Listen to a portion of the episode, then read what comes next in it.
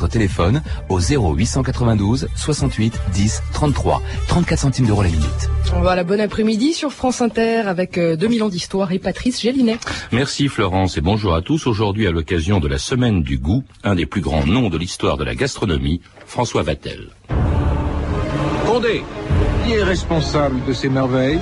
Mon maître d'hôtel, Votre Majesté. Et quel est le nom de cet homme? François Vatel. Faites venir ce Vatel. Nous voulons le féliciter.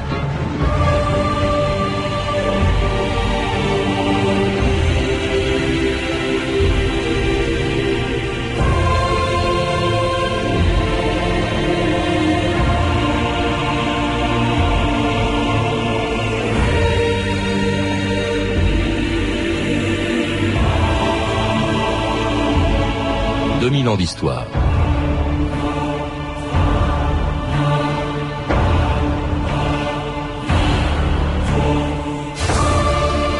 Si Vatel ne s'était pas suicidé le 24 avril 1671 parce que le poisson n'arrivait pas, qui se souviendrait de celui qui fut pourtant, avec Archestrate, Apicius, Taïwan, Antonin Carême ou Bria Savarin, un des plus grands noms de l'histoire de la gastronomie.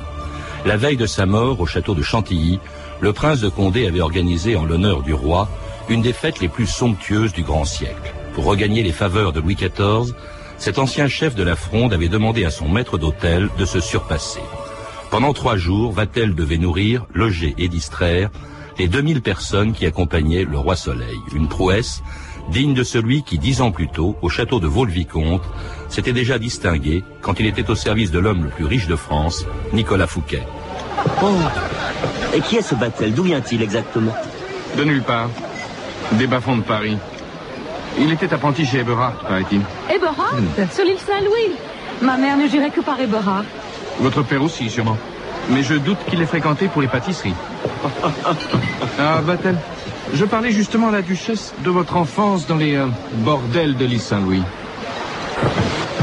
Monsieur, vous nous avez régalé de saveurs inoubliables.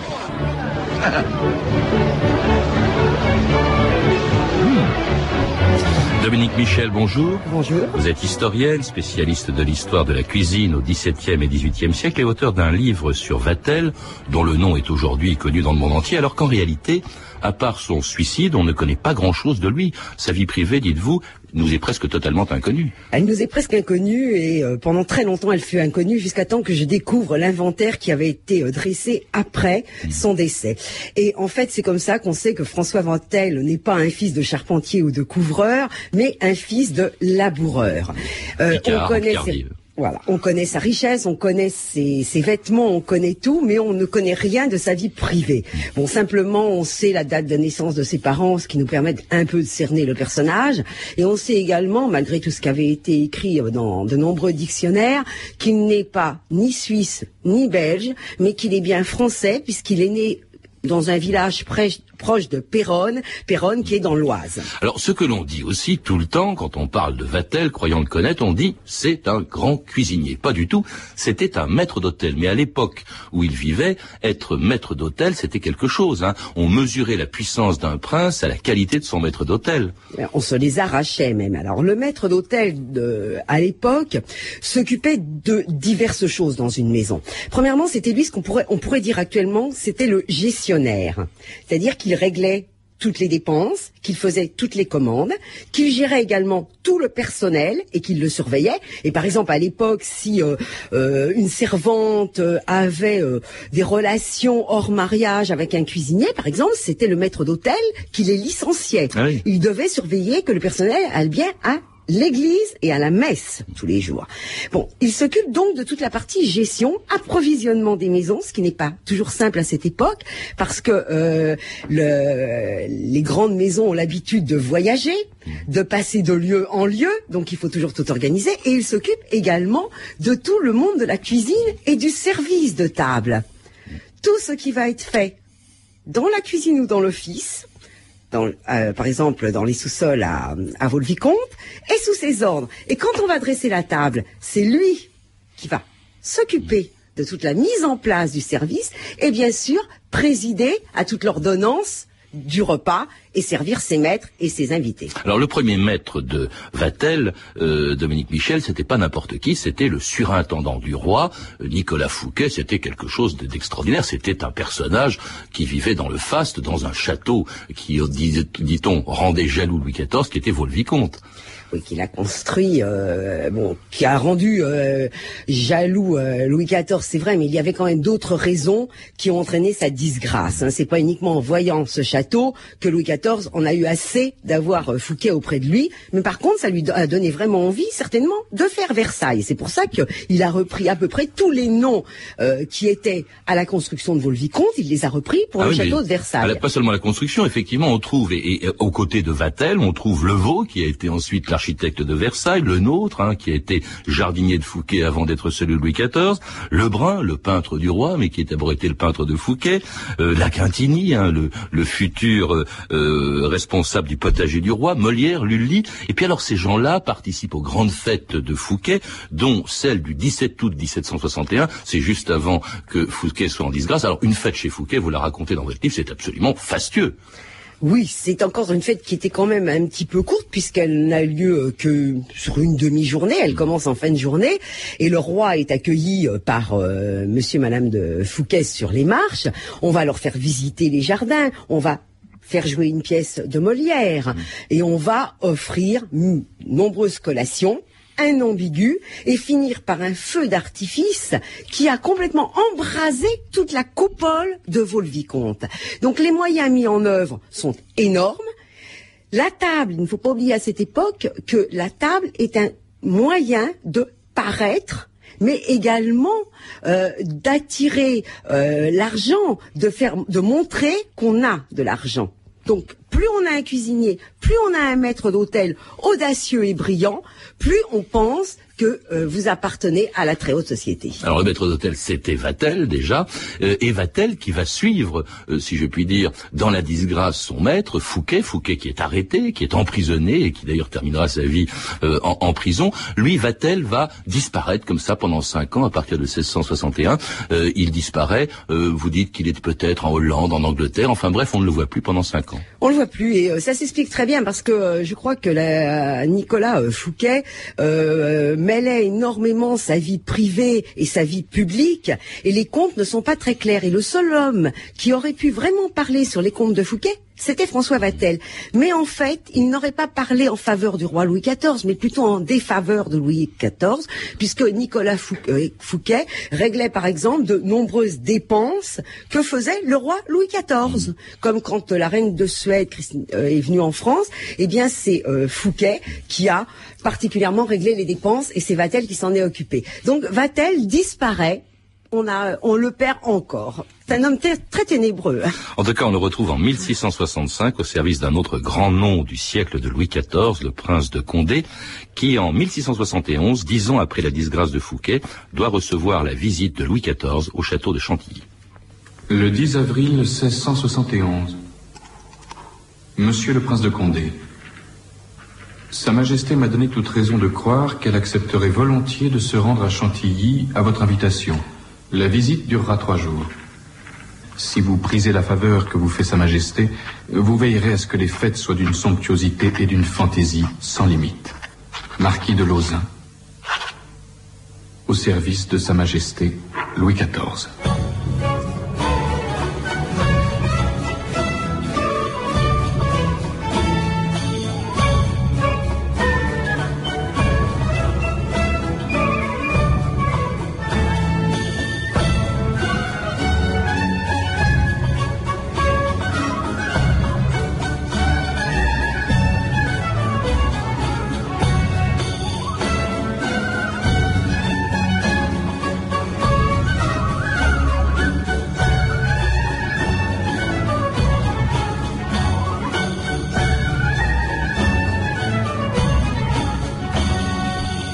Vous écoutez France Inter, 2000 ans d'histoire. Aujourd'hui, va-t-elle Et c'est une musique de Lully euh, pour la pièce de Molière, Le bourgeois gentilhomme. Molière et Lully, deux protégés de Louis XIV, pour lequel le grand Condé demande donc à Vatel de préparer une fête somptueuse qui doit durer trois jours.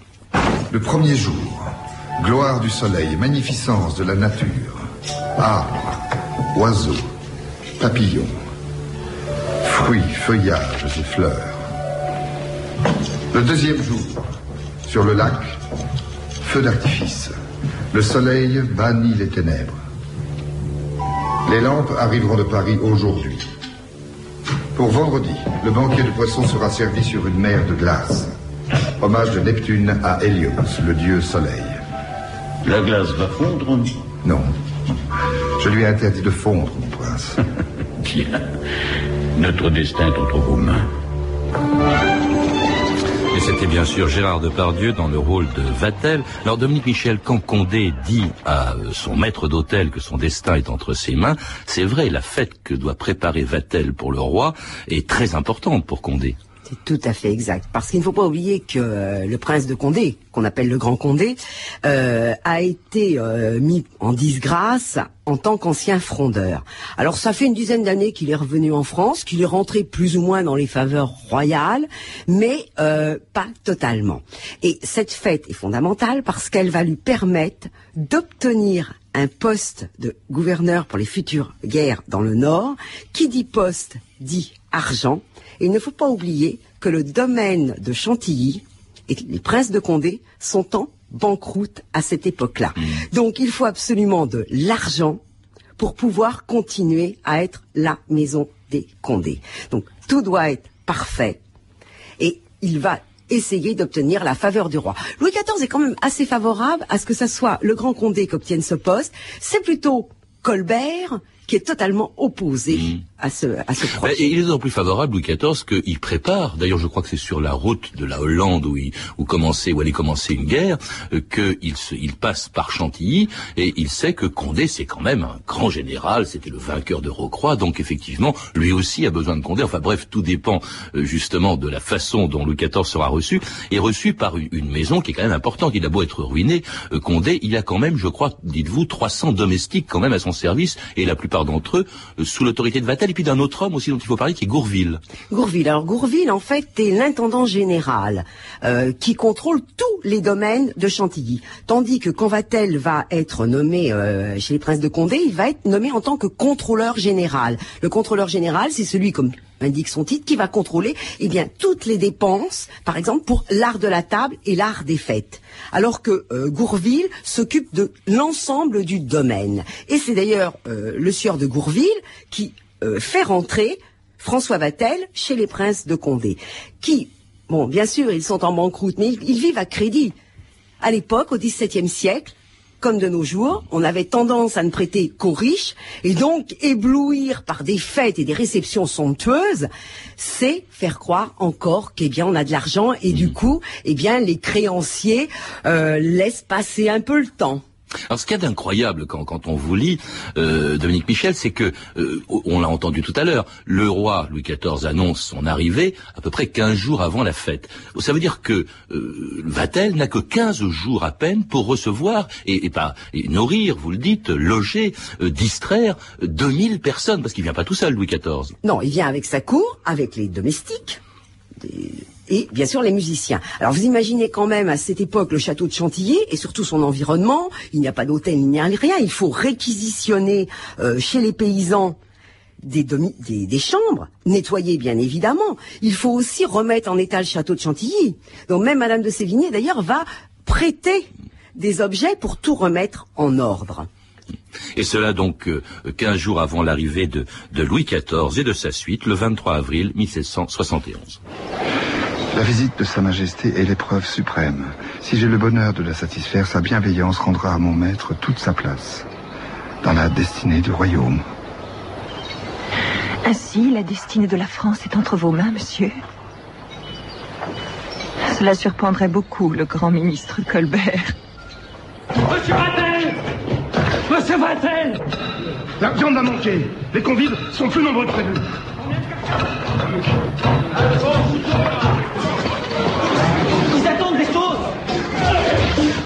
Monsieur Vatel, les tourtes. Donnez-moi ça. Apportez-moi des champignons. Antoine Antoine Des champignons Ça commence mal, hein, Dominique Michel, dès le 23 avril 1600, j'ai dit 1700, 1671, dès le premier jour, une catastrophe, pas de, pas de viande, pas assez. Il manquait le l'euro, à la 25e table. Rôti. oui. Le ro, oui, le, ro- le rôti, parce que de nos jours on parlerait du rôti. À l'époque, on parlait du ro. Euh, il manquait le, donc, le rôti à la 25e table. Bon, la 25e table, bien sûr, ce sont des personnalités, on est des, des VIP de nos jours. Mais enfin, ce n'est quand même que la 25e table. Il ne faut Mm. pas exagérer. Ce n'est pas la table du roi, ce n'est pas la table du prince de Condé. euh, et, tout. et puis, euh, dans la nuit, il y a un premier feu d'artifice qui est tiré. Et il y a un petit incident puisque apparemment ce soir-là, euh, d'après Madame de Sévigné, la lune joua un mauvais tour dans cette soirée euh, et gâcha un petit peu le feu d'artifice. Mais enfin, euh, tout se passe très bien. Je précise que c'est le jeudi soir et que nous mangeons euh, le jeudi soir encore de la viande. Oui. Mais euh, bon, quand même, on sent bien un type qui est très atteint. Va-t-elle dit le, ce jour-là, dites-vous, je suis perdu d'honneur. Voici un affront que je ne supporterai pas. Et justement, comme vous le dites, Dominique Michel, le lendemain, c'est un vendredi. C'est-à-dire un vendredi, on mange du poisson. Alors, il faut, il faut quand même se mettre aussi dans le contexte de l'époque. À l'époque, faire venir du poisson à Chantilly et dans des quantités considérables, il y a 2000 invités, c'est pas rien. Comment ça se transportait? Avant, j'ai précisé que c'est encore plus dramatique que ça, parce que pour l'instant, on pense euh, de nos jours vendredi poisson, mais à l'époque, c'est le vendredi et le samedi qui étaient des jours maigres, donc des jours où on mangeait des poissons. Et bien évidemment, quand on a le roi à sa table, eh bien, on va chercher les plus beaux poissons. Alors, Vatel avait pris des précautions en euh, commandant à divers euh, ports de France, et ces poissons étaient bien sûr transportés par route, par, euh, Vous par dites chariot n'utilisait et pas de glace à l'époque. non, on Alors, ça utilisait existait. justement pas la glace pour le transport. Et euh, ils étaient simplement couverts et on allait très vite. On installait des relais sur les routes et les chevaux attendaient et immédiatement ça fonçait. Et vous savez qu'on mettait pas tellement plus de temps que de nos jours pour amener de la, de- du poisson frais de Normandie à Chantilly.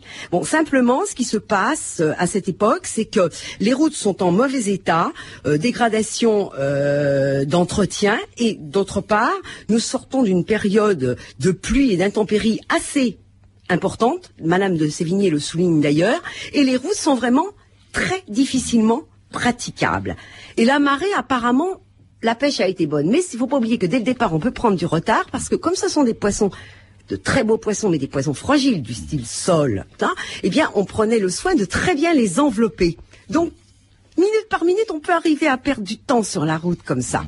En tout cas, le, le vendredi 24 avril, justement au matin, Vatel attend donc avec impatience sa livraison de poissons pour ce jour maigre. Un mot d'ailleurs qui fait sourire quand on entend le menu prévu ce jour-là pour Louis XIV. Il y aura du turbo, de la sole, du brochet, du flétan, du mulet, dressés en monceaux comme sur les gravures. Truites et saumons sembleront nager dans le bouillon. Sur la table de Sa Majesté, un monstre marin, une énorme morue cuite d'une pièce, engelée, décorée, tenant dans sa gueule un maquereau. Jamais l'on n'aura vu un tel festin de glace.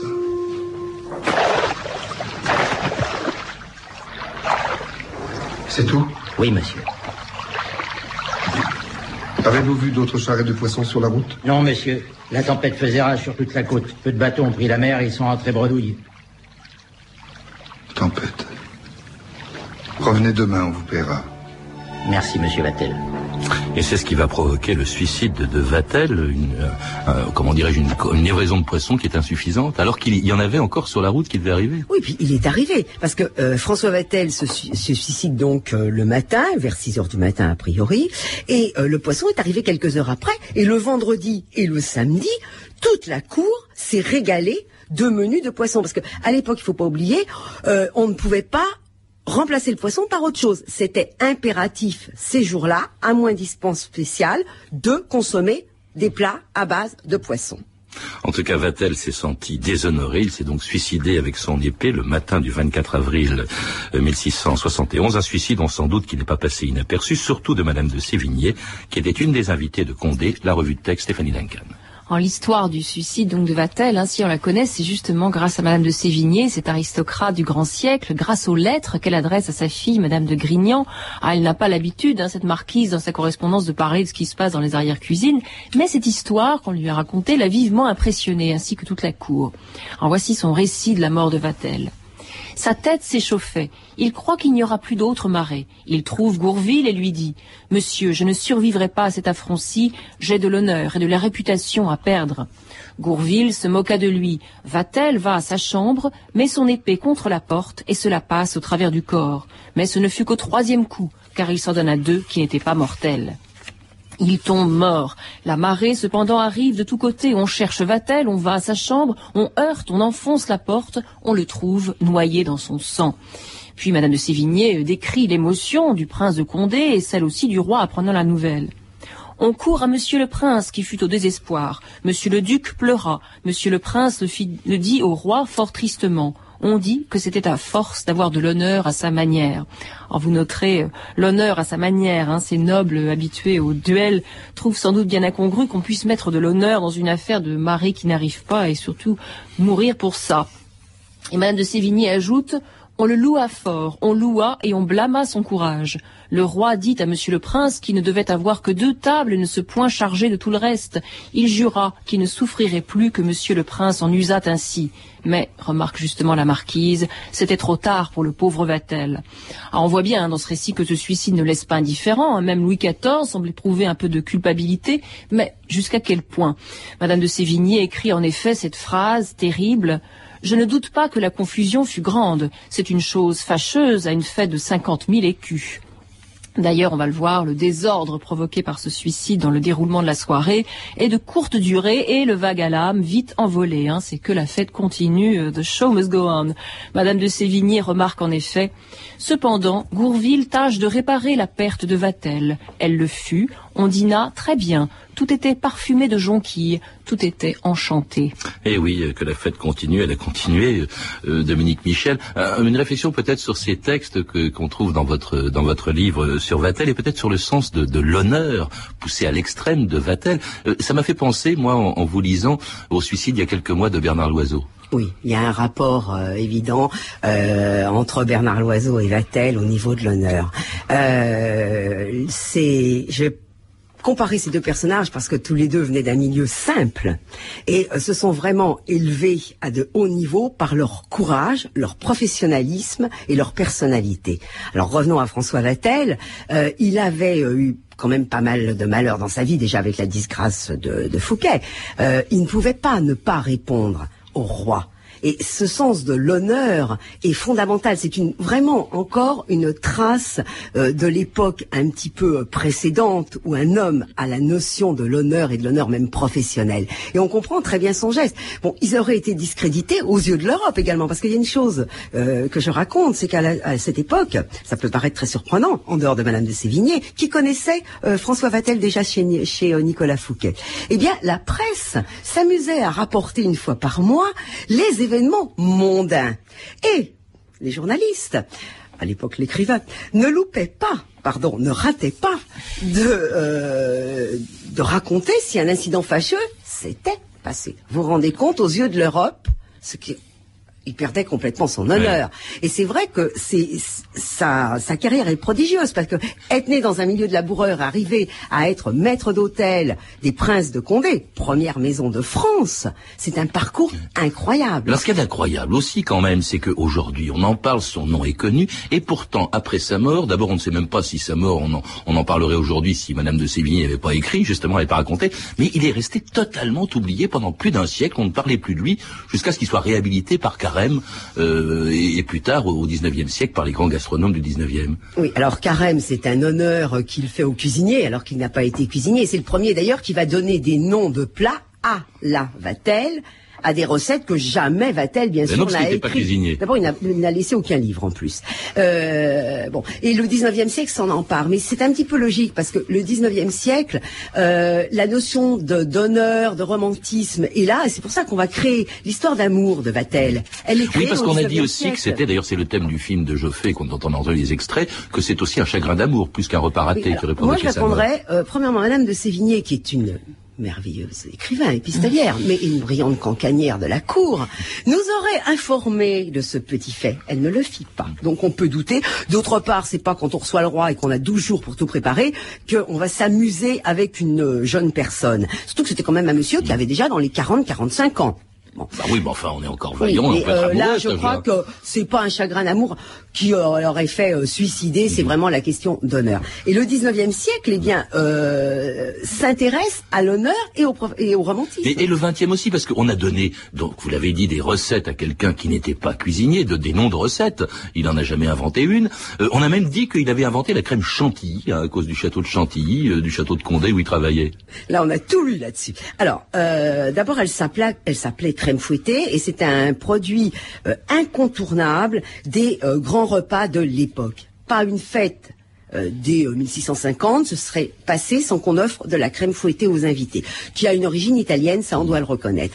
Et en fait, elle ne fut baptisée Chantilly que au milieu du XVIIIe siècle.